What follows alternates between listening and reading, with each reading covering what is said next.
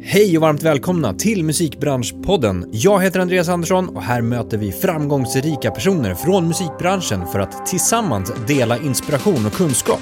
Podden produceras av DMG Education, musikbranschens digitala kunskapsarena med kurser, utbildningar och coachning för dig som vill utveckla din karriär. I dagens avsnitt får vi besök av Henrik Berntsson som är VD på Blixten Company. Vi pratar om allt från intäktsoptimering och partnerskap i livebranschen, att leda ett bolag genom kris, affärsutveckling och införsäljning av idéer, intern rekrytering versus extern rekrytering. Vi tittar även tillbaka på Henriks tidigare resa från bland annat sportvärlden för att inspireras kring utveckling och genomförande. Välkomna, vi sätter igång! Henrik Berntsson, varmt välkommen till Musikbranschpodden. Tack så hemskt mycket. Hur mår du bra? Du kommer in med så sprudlande energi här på kontoret kändes det som. Ja, det, det är lite grann min eh, personlighet tror jag, att jag, jag har mycket energi. Ja. Eh, men just nu i dagarna så är det klart att jag har extra mycket energi tack vare att vi har fått ett positivt besked Exakt. Från, eh, från myndigheterna och från regeringen att man ska ta bort restriktionerna. Ja. Det kom ju bara för två dagar sedan. Ja. När vi sitter och spelar in det här. Så det kändes som att du kom in med 110% energi här och bara liksom glädjen sprudlade. Ja, nej men Underbart. så är det och det, det, är klart att det har varit en viss brist på det de senaste, ja. det senaste ett och ett halvt året. Men som sagt var, jag, jag tror att jag bygger ganska mycket av min, eh, mitt driv och, med, och mitt liv överhuvudtaget på min energi. Så det, det, det ligger nog. Var kommer det ifrån? Eller var, var, finns det någonting så här? Är jag tycker det är väldigt eller? roligt att eh, att leva, om jag ska vara helt ärlig. Jag tycker det finns så mycket roliga och spännande saker att, att göra. Ja och eh, att utvecklas inom, eller, så, så jag tror att det är bara, jag gillar livet helt enkelt. Kul, alltså vilken, vilken härlig, härlig inställning. Verkligen. Bra, bra filosofisk ja, ja, start på snacket också. ja, verkligen. Ja. Men du är ju som sagt vd på Blixten Company mm. sen 2019, ja. om jag inte minns fel. Men du har ju varit på bolaget sen eh, innan det också. Ja. Business development, mm. du har jobbat med det. Ja. Uh, och, och även på Blixten då ansvaret för just det här intäkter och affärer. Mm. Vad innebär det rent konkret då, om vi kollar på Blixten till exempel? Att liksom hitta de här, hur, hur hittar du dem och på vilket sätt hittar du dem? Hur ser processen ut? Um, alltså, just vad det gäller Blixten så, jag kom in 2015 och då hade jag suttit med i Advisory Board mm. i två år. Och då sa Blixten till mig att Nej, men nu, får du, nu har du sagt att vi kan jobba med partners, nu har du sagt att vi kan jobba med sponsorer, nu får du faktiskt komma hit och visa att, att det går, för vi vet inte exakt hur vi ska göra. Mm. Och det är ju så att det är ju en helt ny, in, eller var en helt ny intäktsström för Blixten Company, att ta in partners och sponsorer. Och man kan ju jobba med det på lite olika sätt. Eh, om du tittar på idrotten eller på arenorna som jag kom från innan där vi jobbade med namnrättigheter eh, med, med Tele2 Arena och det som heter Ericsson Globe då. Eh, det var ju ett sätt att gräva där vi stod mm. på, på, mm. på arenorna.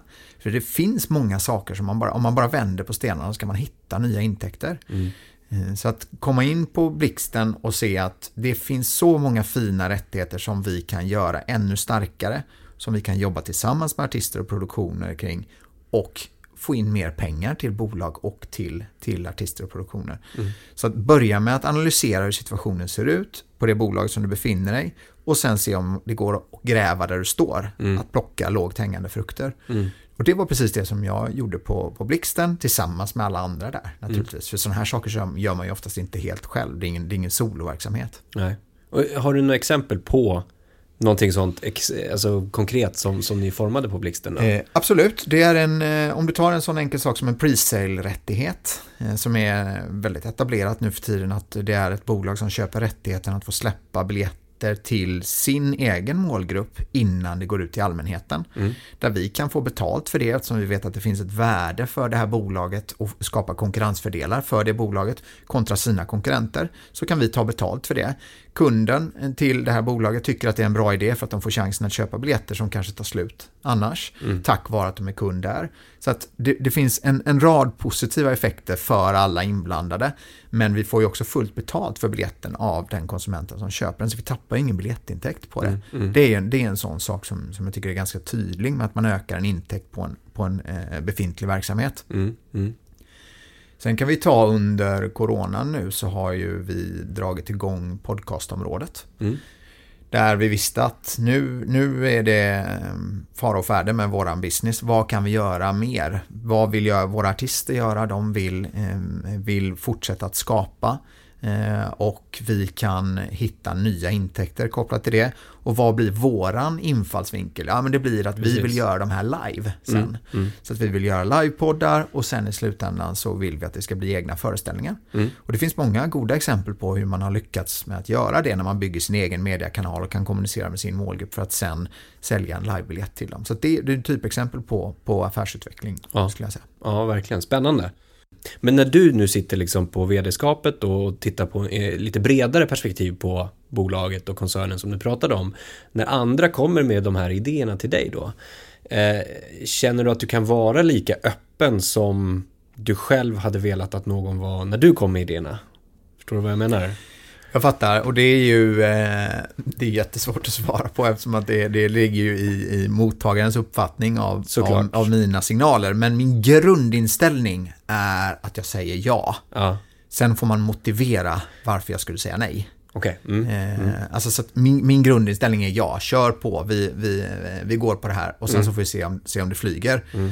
Eh, lite mera trial and error eh, hållet. Ja, precis. Uppmuntrar ni det i bolaget också? Jag tänker från alla aspekter, för ni är ju några stycken som jobbar ändå. Ja, liksom alla olika roller, att mm. uppmuntra mm. den, de idéskapandet och liksom förbättrandet av befintliga ja, men, processer till exempel. Vi försöker eh, uppmuntra det i alla led och till alla personer för att det finns ju olika saker som går att förbättra. Mm. Eh, med processer som du nämner eller våra projektledare kan göra saker bättre, vi kan upphandla vissa saker bättre samtidigt som vi kan skapa nya intäkter på partnersidan eller mm, podcast mm. eller festivaler eller eller arenor eller ticketing eller vad det nu än skulle kunna vara. Men vi försöker att uppmuntra till nya idéer. Sen, sen vågar jag inte svara på om vi är, vi ska aldrig säga att vi är bäst i klassen i, i varje enskilt rum. Eh, men vi kan ju i alla fall lova att vi ska bli bättre.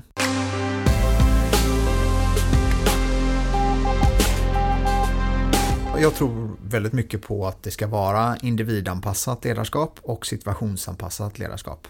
Ehm, och det är klart att man måste vara lyhörd för hur olika människor tar till sig information och tar till sig idéer. Mm.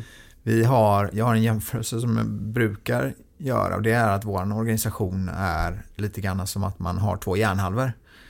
Du har den rationella sidan och du har den emotionella sidan. Och på den rationella sidan där, där är det mycket mail, allting ska vara i skrift, det är planer. Eh, medan på den emotionella sidan så, så är det mer att vi pratar med varandra och vi, vi kommunicerar på ett annat sätt. Och då kanske vi har artister och skådespelare och producenter på den emotionella sidan och på den rationella sidan där har vi administration och, och viss, i viss mån projektledare och kanske, kanske jag själv också. Men så länge vi kan hålla den glöden mm. mellan de här hjärnhalvorna levande mm. så har vi en bra affär. Om vi bara blir emotionella då blir vi en, institutions, en institutionell teater som, som kanske har, inte, inte behöver tänka på ekonomi överhuvudtaget. Eh, medan du har eh, bara på den rationella sidan, då blir vi en, en eventbyrå eller en affärsresebyrå med, med noll kreativ höjd. Mm. Så att vi behöver, att, vi behöver hålla det gränslandet levande. Jag ska inte kalla det för konflikt, men vi behöver hela tiden befinna oss där, för det är där våran affär finns. Mm. Jag vet inte om jag förklarar det på ett speciellt bra sätt. Jättebra liknelse måste jag säga. Ja, tackar, alltså, tackar. Alltså, jag, jag, tar av mig den ja, det var fantastiskt fiktiva fin. hatten. Ja, men jag gillar den. Verkligen. Jag kan ta en, en grund som vi har för affärsutveckling eh, hos oss. Vi, vi ritar upp fyra cirklar. Ja. Eh, det ena är det vi är bra på, det vi älskar, det vi kan tjäna pengar på och det världen behöver. Mm. Om vi hittar projekt där som ligger i gränslandet mellan alla de fyra cirklarna så brukar det bli bra projekt som vi kan stå för. För att vi ska inte glömma att vi är ett kommersiellt bolag. Vi, vi har i vår bolagsordning att vi ska generera eh, vinst till aktieägarna. Men vi kan göra det genom att, ett hållbart företagande. Och vårt sätt att, att omsätta det i praktiken är att använda de här fyra cirklarna mm. för att hitta bra projekt. Mm, spännande modell. Mm. Och hur jobbar ni med workshops för att få fram det här, liksom idéerna i de här cirklarna? Eller? Vi försöker ha det i bakhuvudet. Vi har gjort ja. det även på individnivå. Eh, alltså vad, vad du är bra på, vad du älskar att göra, vad, vad, vad du kan tjäna pengar på och vad, vad du tror att världen behöver. Bara för att analysera själv, är jag på rätt plats? Mm. Är, jag, är, det, är det här jag vill göra? Vad är mitt syfte? med, med mitt jobb och mitt liv. Så att man kan göra det på individnivå, man kan göra det på bolagsnivå. Eh, men sen så försöker vi ha det som ett rättesnöre som man har i, i bakhuvudet.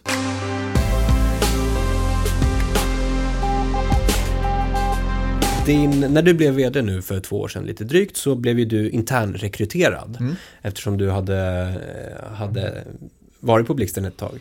Eh, och det är ganska vanligt. Du menar att jag fick det för lång och trogen tjänst? Ja, nej men inte, inte, inte så, men, men det är ganska vanligt i musikbranschen. Ja. Att, att man tittar inåt först. Eh, och tittar liksom, okej, okay, vad har vi för kompetenser här och hur skulle det kunna se ut framåt i en ledarskapsroll till exempel.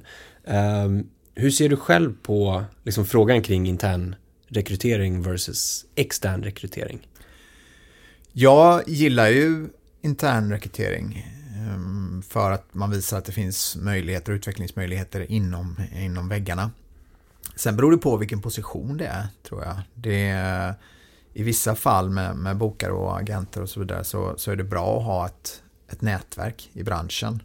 Och att ha redan satt internt inom branschen kan det också vara, vara viktigt att hitta vissa roller. Mm. Men sen i andra roller kan det vara viktigt att få in eh, externt blod och ny, ny energi och Exakt. nya insikter utifrån. Så jag tror det är ganska mycket beroende på vilken, vilken position det är. Mm.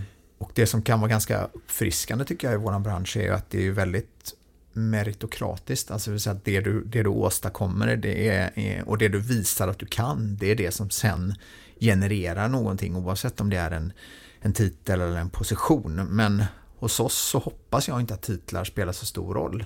Och tittar man på vår organisation så är det klart att den, och ritar du ner den på ett papper så är den väldigt hierarkisk. Men i själva verket är den inte det. För att min, min roll ser jag som att det är nästan som att man vänder hela, hela den här hierarkin upp och ner. Jag har en servicefunktion som gör att de personerna som rapporterar till mig, jag ska se till att deras arbete aldrig behöver stanna upp. Jag ska vara snabb i mina återkopplingar, min inkorg ska vara tom. Eh, så, att jag hela tiden kan återspela, så att man sen i sin tur kan återspela till de som är ute och jobbar på, eh, med, med våra artister och så vidare. För att det är också så att besluten ligger ju väldigt ofta hos våra artister och ja. hos våra produktioner. Det är de som bestämmer var de ska spela någonstans och när och sen agerar vi rådgivare. Och då, är det, då måste jag ju inse att jag har en servicefunktion och jag är en rådgivare till, som, till de som sen ska ge råd till våra artister. Mm. Så att, eh, det är en viktig insikt tror jag när man mm. kommer till, till våran bransch. Mm. När vi ändå är inne på det, just så här, eh, när man rekryterar externt till exempel då, så, så kan det betyda, precis som du var inne på, att man vill ha nytt fräscht blod in i liksom, eh, företaget på något sätt, nya sätt att tänka. Hur skulle du säga att man kan säkerställa att de här, det här nya fräscha som man letar efter inte hamnar i gamla strukturer och gammalt tänk? För det kan ju vara lätt att liksom, man, man vill ha in det, men sen så känner man att ja, men nu, nu tuffar vi på, nu kör vi så här. Nej, vi har det på det här sättet och det här sättet. Att man inte kommer in i dem. Det där tror jag är jättesvårt i alla branscher, eh, att komma in och, och förändras som, som ny. Men då gäller det att man skapar en miljö som är öppen för nya idéer, nya sätt att tänka. Att ha en, en modig miljö mm. där man känner sig, känner sig trygg att, att, äh, att våga arbeta på nya sätt. Men det är klart att hos, hos vissa individer så kommer det alltid vara svårt att förändra sig. Eh, eller viljan att förbättra. Men då, då, får man gå tillbaka till syftet. Vad är syftet med den här förändringen? Varför gör vi det här? Mm. Och om man då kan motivera det på ett bra sätt och säga att jag, jag är säker på att vi kan göra bättre produktioner, vi kan tjäna bättre pengar, vi kan, eh, vi kan skapa ett bättre nätverk. Då, då, finns det ju, då finns alla säljargument på plats. Så att kommer man in med det och har gjort sin hemläxa så kan man förändra inställningen hos de allra flesta, skulle mm. jag vilja våga säga. Mm. Du, jag tänker vi ska gå in på lite liveindustri.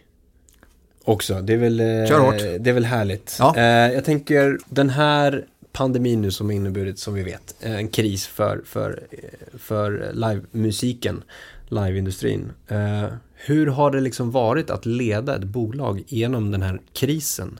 För din egna personliga del så att säga. Ehm, det har varit utmanande. Framförallt på grund av att det har varit sån ovisshet som omgärdat allting. Det är ingen som har vetat egentligen med, med all rätt heller. Och vi har arbetat för att minska smittspridningen och vi har sett att vi ska minska belastningen på vården och att då vi har pekats ut som, som en stor syndabock i det här känner jag ju. För att kulturen har, eh, har begränsats allra hårdast. Vi har haft de hårdaste restriktionerna och det är de begränsningar som har funnits. Jag satt och gick igenom alla olika företeelser nu vilka som har haft begränsningar senast och vi, vi är de som har, man har dragit åt hårdast. Så att vi har försökt att ta det stödet som vi har kunnat och det mest mekaniska stödet som har funnits har varit korttidspermitteringen och vi har varit upp till 80% eh, korttidspermitterade. Eh, så mycket som möjligt, för det har ju varit den enda livbojen vi har haft. Mm. Det är det här säkra stödet. Och det är allting som har med, med pandemin att göra har omgärdats av ovisshet. Och ovissheten för ju med sig att det finns ett stort mått av oro. Dels för mig som, alltså om jag tänker utifrån medarbetare då, så är det så här, som är eh, min egen personliga hälsa, mm. min hälsa för nära och kära. Mm. Eh, sen har du ett plan som handlar om Sverige och världen. Vad, vad händer? Eh, kommer, vi, kommer vi att klara det här? Kommer vi att överleva som land? Hur kommer vår ekonomi att se ut? Och sen då har det också då för bolaget och för min egen anställning. Mm. Och oro tror jag baserar sig ofta på att man inte kan bygga egna scenarios. Vad är det som kommer hända? Om det sker så kan jag göra det där. Vanligtvis så kan man göra det. Men nu kommer man till kanske till sin chef och frågar vad är det som händer? Den chefen frågar mig, Henrik, vad är det som händer? Jag frågar politikerna, vad är det som händer? De frågar Stefan Löfven och Stefan Löfven frågar Anders Tegnell och Anders Tegnell vet inte. Mm. Eh, så det är klart att den oron har gjort det mycket svårare att leda. Plus att vi inte har setts. Vi har inte varit inne på kontoret, vi har haft kontoret stängt eh, eftersom att det har varit rekommendationerna från eh, Folkhälsomyndigheten. Så det är klart att det har varit jättesvårt att leda under den här perioden. Men jag tror ändå att eh, vi har lyckats relativt bra och jag hoppas det. Eh, sen så tror jag så här om man ska eh, fundera på att leda i kris. Ja. Så tror jag personligen att man måste vara väldigt ärlig, tala sanning eh, och kommunicera. Var, var tydlig. Eh, försök att förhålla dig, som vi säger, empatiskt neutral för att vara klarsynt och kunna, kunna se vad det är som behöver eh, göras. Och det är någonting som vi har försökt att, att applicera under hela pandemin. Mm.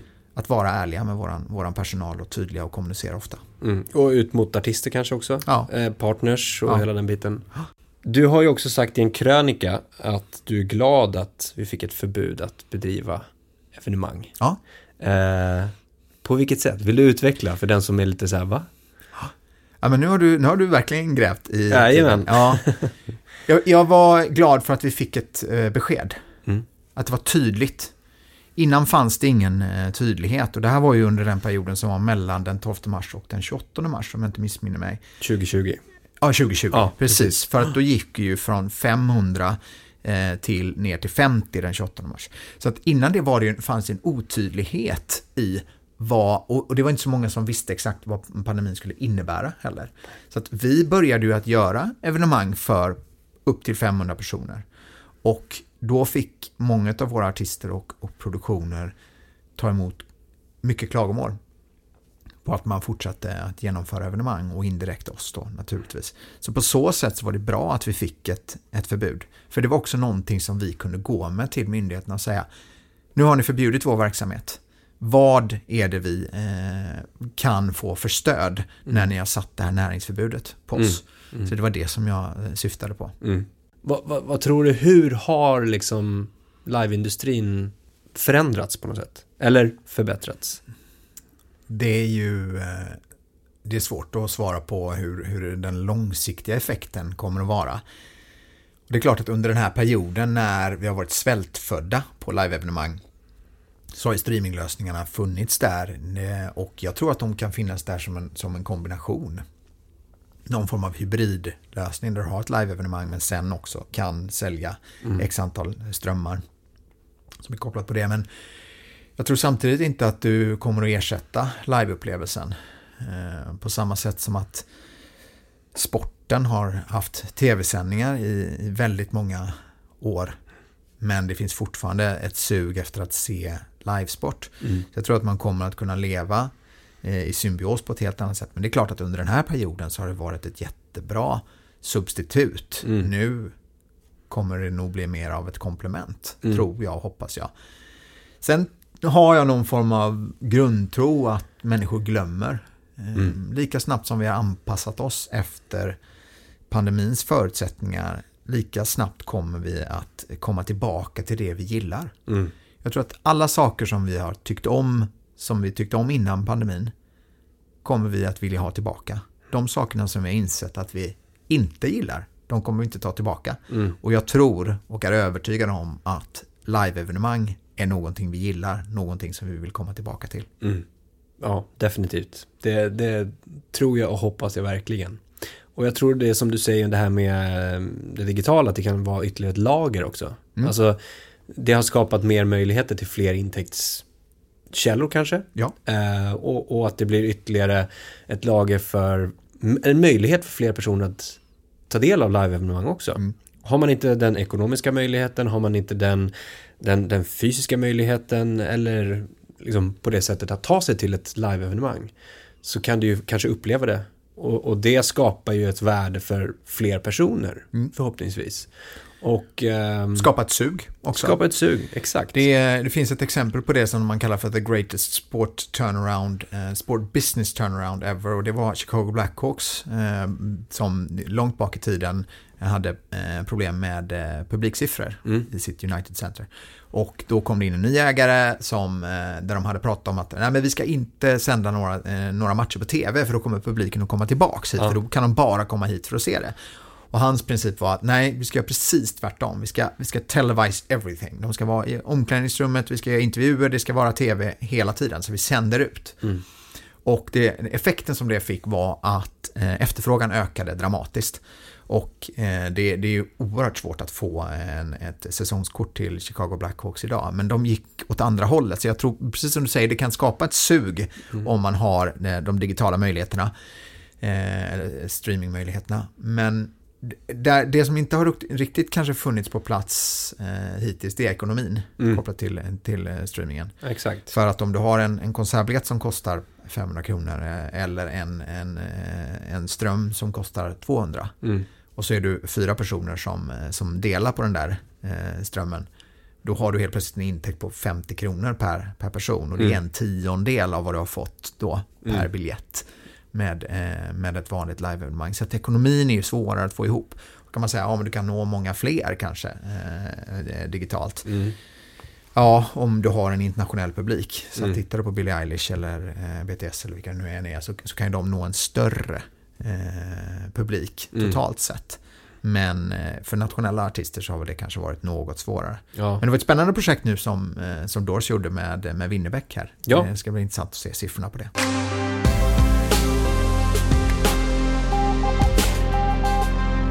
Om du skulle berätta, hur ser bolaget ut idag? Mm. Och vad för olika funktioner finns det till exempel?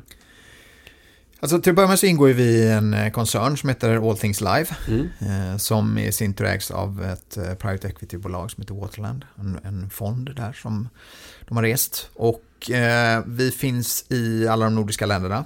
Vi plus Belgien. Och vi håller på med en, en så kallad köp och byggstrategi. Så att vi, vi har förvärvat x antal verksamheter. Um, och då finns det, det finns olika funktioner hos oss naturligtvis. Men intäkterna är ju från eh, agentur, från egna produktioner, från eh, podcasts, från promoting, från eh, partnerskap, från festivaler, från humorsidan kan man också kalla det. Vår humoragentur är ROA som vi också har förvärvat nu under, under pandemin. Mm. Så det finns ju x antal intäktsområden och under det så har vi en, en backoffice med eh, marknadsföringen som, som vi jobbar med, med, med projektledare och med, med administration och, och så vidare. Mm. Så det är så organisationen ser ut. Vi är, nu tror jag att vi är 40 personer. Det är ju lite beroende på just nu med att vi håller på att rekrytera. Exakt, vilken vecka det exakt, är. Exakt Ja. vilken vecka det här är och vilken vecka det sänds. Ja. Men eh, vi håller på att rekrytera så att vi är runt 40 personer i Sverige Mm. och, eh, och tittar på, på nya affärsmöjligheter eh, i, i Sverige och i Norden och i Europa och även utanför Europa. Mm. Så det kan man ju säga att om det är någon där ute som, som lyssnar och har en intressant affärsmöjlighet så vill vi hemskt gärna lyssna. ja. Bra. Eh, Har ni några som ligger liksom, även om du inte avslöjar vad det är för någonting? Absolut. Som, som är... Absolut. Men du nämnde All Things Live Mm. som liksom En koncern. Koncern, precis. Men, men det kan jag också då passa på att nämna att vi kommer att byta namn till All Things Live. Eh, och det kommer att ske den 1 oktober, så det är ju dagen efter det här ska sändas. Okej. Okay. Fick du en liten... eh, wow, en spännande. Liten, någon, en liten, ett litet scoop. Ja, verkligen. Ja, men det var kul. Jag tänker på, du nämnde också det här med egenproducerat innehåll. Mm.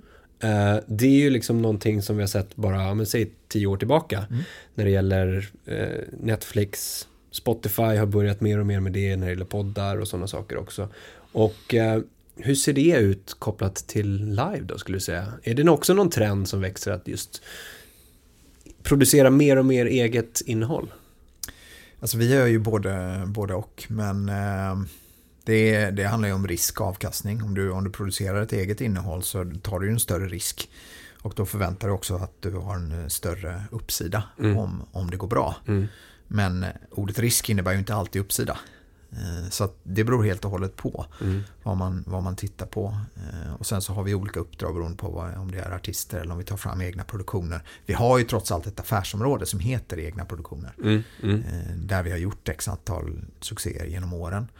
Eh, Och det är klart att hade det varit givna succéer så hade ju ett eget innehåll varit, eh, varit bättre nästan alla dagar i veckan. Mm. Eh, Men det gäller att fördela den där risken och ta hand om också lokal kunskap och lokala förmågor. Så det, det, det är helt och hållet beroende på vad det är för typ av innehåll. Mm. Ja, men hur, hur, hur stor del skulle ni säga av den totala omsättningen då, har, står för egna produktioner kontra agenturverksamhet till exempel då? Om man, tittar artistverksamheten ungefär. nästan- Det får jag nästan återkomma till dig med om i så fall, för det har inte jag i huvudet. Nej. Exakt vad, hur den procentuella fördelningen ser ut. Men- Men, man kan säga så här däremot att tittar du på hur intäktsfördelningen ser ut, om du tar en annan, en, en stor internationell aktör, Mm. så är det ju så att där har ju intäktsfördelningen förändrats ganska rejält de senaste åren. Och tittar du på kanske 90% kommer då från konsertverksamheten men 90% av resultatet sen kommer från andra delar. Alltså det. säga partnerskap och kanske ticketing. Mm. Så att det har skett en förskjutning där. Eh, vad det är som är motorn och var egentligen pengarna kommer in, eller vad det, vad det är som är kvar på sista raden. Så det Just har ju det. varit en väldigt tydlig förskjutning. Ja. Och vad tror du framåt då kring det här? Utvecklingen? Att, är det, är det de, de trenderna som du tror att vi kommer se framåt? Liksom, vad det är som är motorn, vad det är som är intäktsgenererande eller liksom vinstgenererande? Om vi följer eh, de eh, globala marknadsledarna så är det ju den utvecklingen vi kommer att se. Mm. Eh, sen vet jag inte om den är, eh, är önskvärd för alla inblandade, att det är därifrån intäkterna bara ska komma och att man inte tjänar några pengar på konserten utan man bara gör det på, på partnerskap och på ticketing som är kopplat till den här motorn som är innehållet. Eh, svårt att säga om jag tycker att det är en önskvärd utveckling i, på, den, på den svenska marknaden, men följer man de globala marknadsledarna så, så kommer det ju absolut att se ut så. Mm. Om vi avslutar lite grann då, bara sådär med lite tips och råd. Om vi börjar med att du får tala till artister som nu ska ut och spela. Vad, vad, liksom, vad skulle du vilja motivera dem till att liksom göra eller hur ska de tänka framåt? Alltså jag tror det krävs ganska lite för att motivera dem att komma ut och spela Ja, jo, inför precis, en, en, en, en fullsatt arena. ehm, och ja, mitt, mitt enda tips är att eh, gå ut och ha så roligt det bara går. Ta ut all frustration som man har känt under de här 566 dagarna och, och bara ge det i energi till publiken och visa att det är eh, liveupplevelser som, som gäller. Mm. Och ha kul och ge allt. Eh, det, är- det är min enda rekommendation. Jag, jag, sen är det bara full Sen är det bara att köra. Sen är det bara att köra, full Ja. frihet. Ja. Om du får tala till eh, arrangörerna eller andra bolag just inom live-industrin. Eh, då skulle jag vilja säga, eh, fortsätt att samordna er, lär er nya saker, eh, gör affärer med oss, kom med affärsmöjligheter till oss. Det är en, det är en, det är en, eh, det är en rekommendation till alla. Eh, sen så tror jag att vi också som bransch behöver tänka på eh, allt från eh, hållbarhet, skriv på Greentopia-löftet som, som kom ut här med, från Svensk Live och några andra organisationer förra veckan. Det tror jag är en jätteviktig del, jobba med de globala målen. Eh, vi har jobbat jättemycket med, med jämställdhet och jämlikhet som är mål 5 och 10 på eh, de globala utvecklingsmålen eh, eller hållbarhetsmålen. och kommer gå in och jobba med mål 12 och 13 nu med hållbar konsumtion och med, med att begränsa klimatpåverkan. Det är en sak som jag tycker är viktigt att ta med sig på, på lång sikt.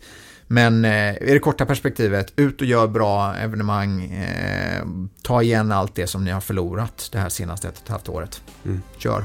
Henrik, stort tack för jättetrevligt samtal. Tack själv, superkul vara här. Lycka till framåt och, och ja. imorgon då efter den här har släppt så uh, stora nyheter. Ja, det ser vi verkligen fram emot. Tack för att jag fick komma hit.